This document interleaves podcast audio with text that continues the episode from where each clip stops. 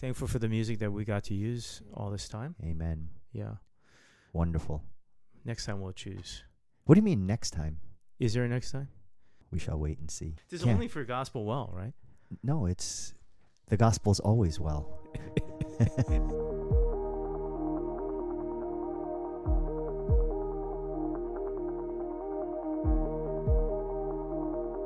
We're not doing a podcast next week. Oh, we are. After session 10? We just keep on going. This is our regular podcast of the gospel. It's not just tied into the class. Oh, it's not just tied into no, the class, it's all discussions regarding the gospel and life but not every week. every week. No. Yes. No. Yes. Okay, so if you want us to continue with this, send us an email at gospelwell at wspring.org. If you don't, just don't send us anything. And if we get nothing, then we'll we'll just say, all right, we won't do it anymore. And to Bob and Helen Fukumoto, please don't email. Please no, do not email. Bob and Helen, thank you for uh, letting us know that you're the only ones who listen to us. we're we're nearing the end of Our gospel well. Gospel Well, the class, That's right. We have one more week and the session. Celebration time. Yes, looking forward to it. If anybody had memorized all the verses and would like to encourage us, I think there's a few out there. I'm excited to hear some. and it doesn't have to be perfect. No, No, only Jesus is perfect, but you could encourage us by reciting all 10 and remind us again about all the Mhm. things that we learned. Amen. Yeah, and to share what they have learned and how they've grown through it, how they're being sanctified by faith in, the Jesus. gospel. So, as some of the gospel essentials come to mind of how they comforted you, challenged you, and encouraged you, please consider sharing Yes. at the celebration dinner. One thing I'm Yeah. looking forward to the potluck because usually we have really great food. Usually, not always.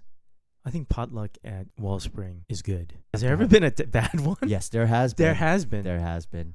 In fact, one was so bad that a bunch of people left to go get Taco Bell. That's bad. Yeah, when you have to eat Taco, Taco Bell, Bell, yeah. you know it's a really bad potluck. That's bad pot bad luck. Does Yeah, that make sense? So it's not pot luck. It's, pot bad luck. that's what that's what you're saying, right? That's it exactly took what me I'm a few saying. seconds. That- no, that's exactly what I think. Pot bad luck. we should we should trademark that phrase. That could be a good like t-shirt brand name You know, I know T-shirts are very much at the forefront of your mind right, Right now. now. If you didn't know, Fuji is right now working on the kids camp T-shirt. I think it's gonna be pretty cool. The real question is, will he really master silk screening? So we shall see. Now, if you all see the kids camp T-shirt and it is all blurry and blobby and gooey, you could blame Fuji. That's right. But once we master it in 2025, It's everything's gonna be it- customized. It's revolutionary. That's right. We will come up with a gospel well T-shirt. We'll be making T-shirts for things that do not need a T-shirt, Mm, like you're the usher mhm, or media team. yes. Okay, so one thing is that I need to make a confession, a gospel confession. I didn't even tell you this beforehand. We Fuji had come up with a design for the T-shirt. I know this has nothing to do with gospel well, but I figure it's just something that's interesting. So Fuji had come up with a design for the T-shirt, and it was good. And so I was just thinking, you know what? I'm gonna see if I could throw out some possibilities. And so I threw out about four or five designs. Now, this is where it gets the interesting part. I used DALL-E AI to get those designs. Yes. Really? Yes. Wait, I don't even know what that is, but it's AI. The scary part is that I can imagine these things taking over the world. At the very least, taking over jobs like graphic design. So what did you like put into the search term? the generator. Initially, I said, create a T-shirt design for city to city, and it came out spout out out some stuff, and I was like, eh, not too great. But then I changed it to create a logo design. What it did was it created a T-shirt model and put a design on it, and it wasn't that great. Then I Googled top graphic designers in the world, their names. oh, And then, so I changed it to create a logo design in the style of and their name. And I would use like five or different, and I just kept on going through it. And it would create a design based on their style. And it started popping up some decent stuff, like things that there's no way I don't have that skill set to design like that. And I thought, this is incredible. Like to do that without me thinking about it all. And the design that we're contemplating, which Fuji is now taking it to a new level, you'll see it's actually pretty cool. It's using a base level of an actual designer, and then Fuji just adapts it to fit our context. What do you think about that? Isn't that interesting? Very, I think only Fuji and I really appreciate that. I don't know Like if any of you actually care about this at all, but for me, I like certain things, and to have someone else do that, wow, it's, uh, without paying them a, a gazillion dollars that's the first use of or functional use of AI there. that I've ever Yeah. used. I've encountered yeah, Yeah. much more directly. Yes. That's cool. so the next one I'm gonna do is uh, preach a sermon using AI. In the Actually, style last of week, last week was it? yeah. no, I'm just kidding. yeah, in the I'm style kidding, everyone. of what it be in the Martin style of Tim Keller. I've actually Tim done Keller. it. So I went to ChatGPT and I would say, preach a, a sermon on grace in the style of Tim Keller. And it's very interesting. I wish I could read it to you right now. Now, what happens is that it actually sounds a little generic. It does have Tim Keller's feel, it uses his vocabulary. Really? Yeah, it's a little bit off in terms of style, but it's not bad. The scary part is some pastor could actually write up a sermon on there, preach it, and it wouldn't be something that you would, as a listener, go, This is terrible. You would probably say, I don't know if you'd be moved by it at all, but it's not off. So I'm not saying all of you should go out and try to use ChatGPT to, uh, you know, come up with sermons. It's, it's not the same. It really isn't. This is a whole episode, actually. if we talk, we could talk about the ethical implications of AI and If AI became sentient, could it be saved by no. the gospel? Well, that's like I said. That's a whole episode. it writes the lot. gospel. I think there are some things that are going to be we're going to be wrestling with in five years that we're going to have to really. There's going to be some big questions, ethical questions. There are already, but I think in the, in the church there are going to be some. You are going to have pastors probably using AI to preach sermons. Anyway, sorry, total total sidebar there. That should be another podcast. Just That is- sidebars that way. The topic was gospel and community. Or gospel community. I have two questions among other questions. Mm. If you were to summarize the gospel driving community or the things that we have learned so far in Gospel Well that fruits into community, what comes to mind?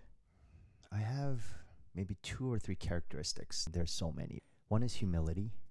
I think there's this idea that if you really know that your righteousness is not because of your own, but because of Christ, then there is no room for boasting, bragging, no attempts to prove yourself or to fight for the approval of others. And that should free you to actually not be so concerned about what people think of you. But if it's in humility, then it's not a, oh, I don't care what people think about me. I'm going to do and say whatever I want. Humility is having the mind of Christ. It really would lead to a humble perspective in all things and caring and loving and sharing, being able to live for one another. I think second is that word love. Love is, as I shared, it's not an emotion. It's uh, so depicted by the word in Hebrew, the word chesed, which means steadfast love. It's translated sometimes loving kindness. In the New Testament, agape love. It's a word that actually is not so easily expressed by English words. And it has that covenant idea behind it. You know, that not in a legal sense, contractual covenant, although there is that, but it's this no matter what, I'm not going to give up on you.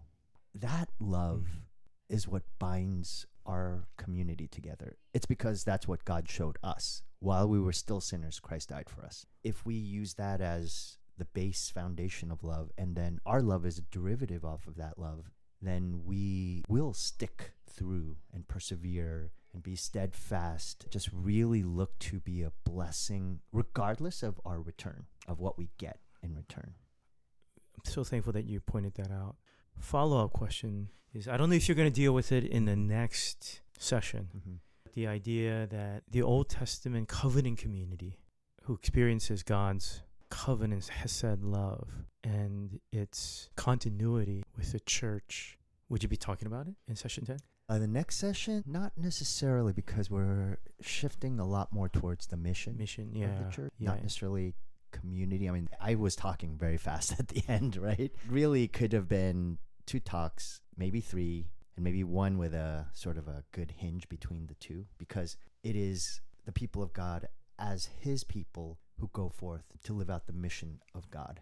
The word that so often theologians use, missio Dei, the Mm. mission of God. That's not for individuals, it's for the church. That's a pretty important distinction because I do think that sometimes, as I was sharing this past time, is that we tend to think of our faith individualistically. While there is a definitely an individual component, as we're seeing in John 4, John 3, where Jesus encounters the individual, but they always go into community after that. It's not as though the Samaritan woman just simply it ends with her and Jesus. She actually goes to her village and she tells people. I mean, who knows? They probably formed a church. Nicodemus, he is encountered, and then we see him later in the Gospel of John with Joseph of Arimathea. Probably once Acts comes, then it's the church, you know, and maybe they're enfolded into the church. So, in that sense, there is always this your impact or your salvation is individual, but then God takes that individual and brings them into the body through Christ, empowered by the Spirit to go forth and live out his mission to the world.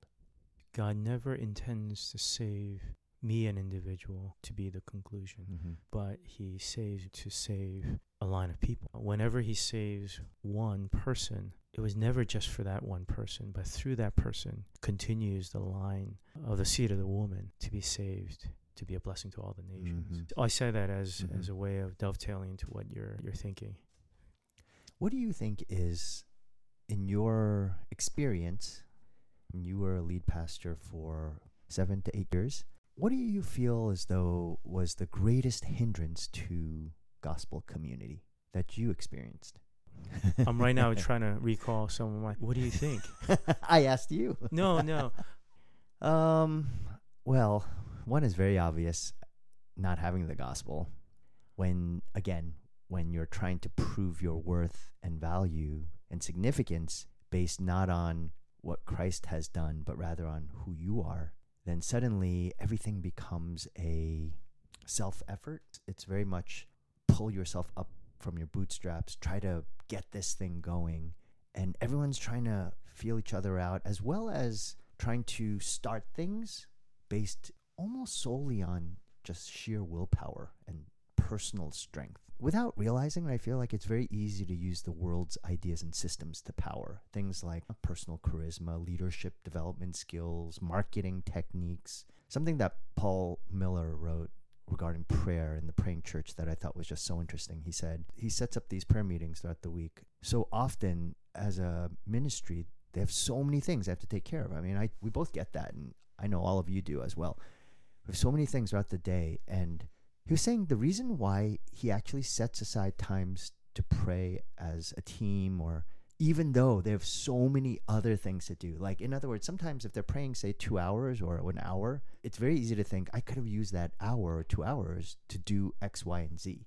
But his whole point is that by setting that time aside, what happens is that you have to trust that the Lord as the one who's going to actually make everything happen. It's not on your own skills and strength and, you know, intellect and experiences and strategies and plans. And so our instinct is to think that's what's going to do the ultimate work when it doesn't. It really is the Lord who actually changes hearts and minds. It forces that leadership group, that team, that staff, that unit to say, we're going to trust in the Lord more than we're going to trust in our own strength and power. Prayer is a practical way. I thought that was very interesting. It's like you think that prayer is impractical because the practical thing is to organize, strategize, plan. But prayer is the most practical way to produce the greatest effect because it completely relies on the only one who can actually produce the ultimate result that you want.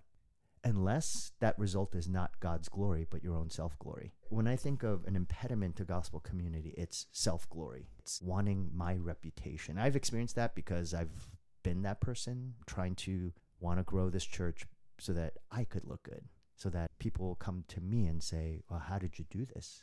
I feel like it's very easy to fall down that road. I think that's not just the leadership or pastor, but I think a lot of people can fall into that that place. What about you? That just describes me perfectly for seven years of you know solo church planting. Waking up Monday mornings thinking I'm a failure because it's all on me, and then thankfully the gospel kicks in and prayer kicks in. But rinse and repeat, self glory. Try to preach the gospel, feel like a failure until took my dad's advice and I would set aside days to pray because all those emotional, spiritual struggles, uh, self glory, things are not working out the way they are. I don't have the spiritual conviction or the confidence that comes from the gospel, and the Holy Spirit, Jesus. If you take that to not just myself, but to people who are participating, Mm-hmm. what they want to see is amazing things happen. Gospel preached in such a way that all these, you know, newcomers come. And when they see that, that's like, wow, we're doing something Right. really powerful. When in reality, the gospel wasn't working in their lives to be a welcoming community, to be a truly loving community, transparent community, where if a non believer came, they would say they love one another because of Christ. Uh, they have this affection for God and have a deeper relationship with God. It's not really the gospel that having created that community. It can just be attractional ministry that has absolute, very, very superficial fellowship with God and fellowship with one another. One of the questions that came up afterwards is how do we really practice some of these characteristics? If you were to give people, like, okay, you got to build in some things into your Christian life, community life at Wellspring for your continued healthy growth. What do you think? Top three things, top five things. So I think when it comes to actually practicing, it's so much about character rather than about something you do. For example, perseverance. A gospel community perseveres together. How do you practice perseverance except to persevere? And what I find is that if I pray, Lord, please give me patience, you know how the Lord gives me patience? How does the Lord give you patience? Put you next to people who make you impatient. Yes, exactly. If I say, Lord, please help me to be loving, He doesn't answer by surrounding me with these awesome people who are always lovable. He surrounds me with someone who is incredibly difficult to love. And I now have to practice what I know doctrinally, theologically, and then I have to persist in faithfulness, in love, in compassion, in mercy. When you say practically, how does one practice a gospel community? It's, I know this is what a gospel community looks like because of who Jesus is and what type of community he has, one, within the triune Godhead as Father, Son, Spirit, two, what he developed here on earth as uh, the head of the church. And my response has to be because I know that to be true, because I know what he's done for me, I'm going to persevere in love, in mercy, in giving. So, the best way to practice gospel community, to grow practically in it, is to surround yourself with people. And once you surround yourself with people, you're surrounding yourself with sinners. And once you surround yourself with sinners, just like yourself, you have to learn how to show grace and mercy and hmm. it tests your patience and you have to be kind and you have to and as we'll see next week sometimes it's people you don't necessarily inherently click with or find too attractive or maybe you have to go out of your way. You have to go across the street. Maybe you have to go to the tenderloin. Maybe you have to go to burundi. Maybe you have to go to china. You have to go to different places all around the world.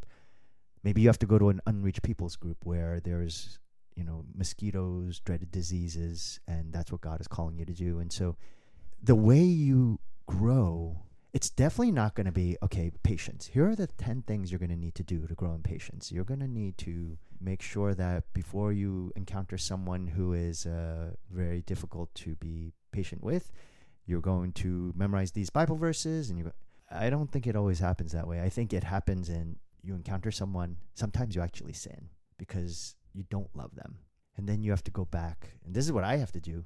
I go back to, to what Christ has done. I, I go back to the well that is within me, the well of the gospel, the Holy Spirit empowering me to remember what Christ has done for me. Then I go reflect on I'm not better than this person.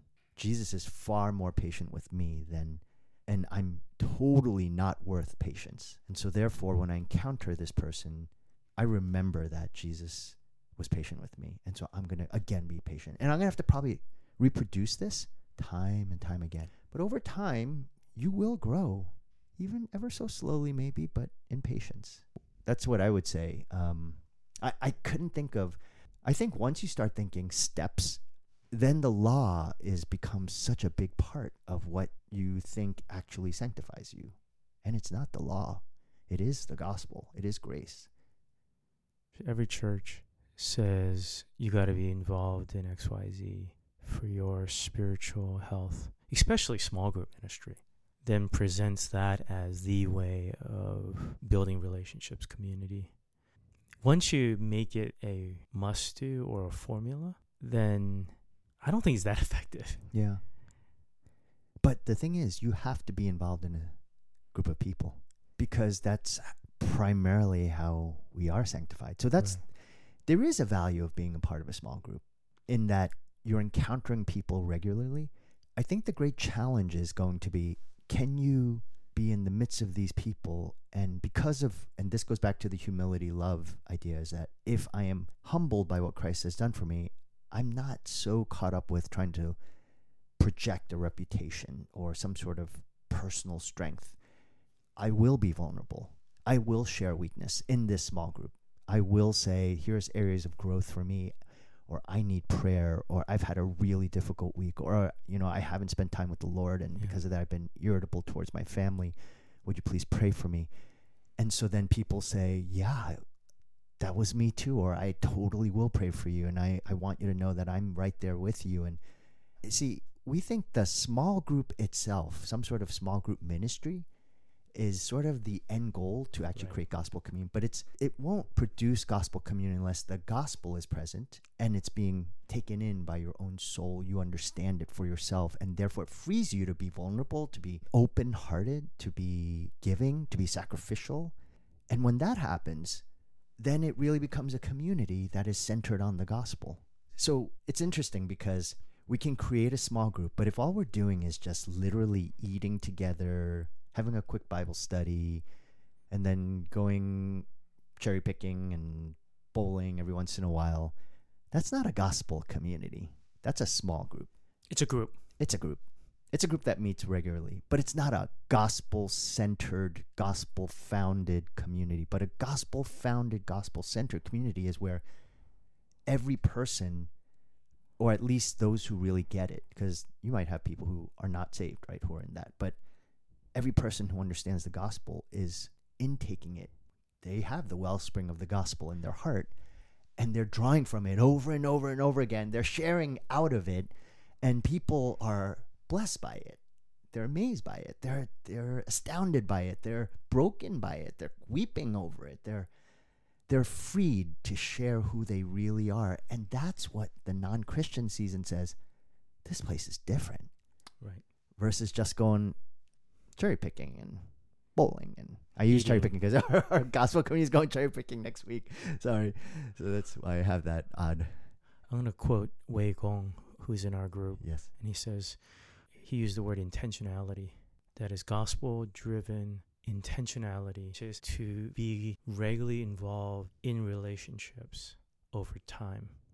That's what I think you're talking Yeah. about. I'm going to say something, Yes. and I want you to elaborate, which is after Gospel Well, we want you to go back to gospel community or be involved in gospel community mm-hmm. and do exactly what you just said. Yes. The GC leaders have that agenda yes. of what you just described. Yes. We want the folks who were part of Gospel Well to recognize that agenda of that gospel driven persistence and transparency, humility, and love, and practice that in gospel community. Mm-hmm. Now, could you say that better than what I just said? Because I'm like, I can't. You said it really No, well. no, wasn't that part of the idea? Yes. Like you go through gospel well, And then what do you do afterwards? Out of the gospel flows or springs forth. We love the word spring and well. Out of the well of the gospel springs forth the application, the life, the practice, And the most immediate practice is gospel community. gospel community. Yeah. So again, gospel community, these small groups that we have, they're not inherently like you we started this conversation off with you saying every church has small groups. Small group does not necessarily equal gospel community. But a small group can certainly be a springboard to gospel community if the gospel truly is the center and the people who are a part of it are always drawing from that well of the gospel like regularly. Yeah. it's something that you have to go back to again and again. And the reason why we use the language is that the language reminds us. I mean, we are a literary people we speak we we read we we have words that we think. And so to use words repetitively not with not as a cliche but always remembering that there's these words are important because they express some realities. When we talk about the word gospel there is a place sometimes to explain the word gospel again to not always just say gospel gospel gospel. There is a or maybe to think of other ways we talk about the word gospel or instead of saying sin maybe we do and this is where tim keller i think he gets some critique of this but i, I actually understand what he's doing is that he doesn't always use the word sin and so a lot of people critique him and saying well you don't believe in sin anymore and he says no i believe in sin it's just that for some listeners the word has become so cliched that they don't really understand the word sin sin becomes a word of droning like you literally it's the sort of the Charlie Brown teacher effect. It's the wah wah wah wah.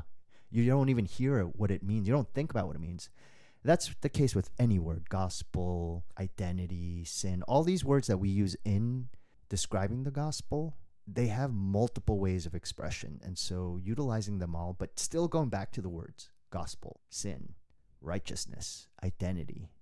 These are things that I think we have to go back to, but we have to use other words joy, freedom, hope, love, humility, patience, mercy, kindness. So there's many, many words that we can use to express the ideas of the gospel, but you use them to always go back to the main words again, and then you go out and go back and go out. I want to say that that's really important because when we meet as a gospel community, it's important to not just talk about prayer, but to talk about well, why does God even listen to our prayers? It's because what Christ has done. That's an opportunity. You know, if we were going to have a talk about prayer in our gospel community, we're going to pray together.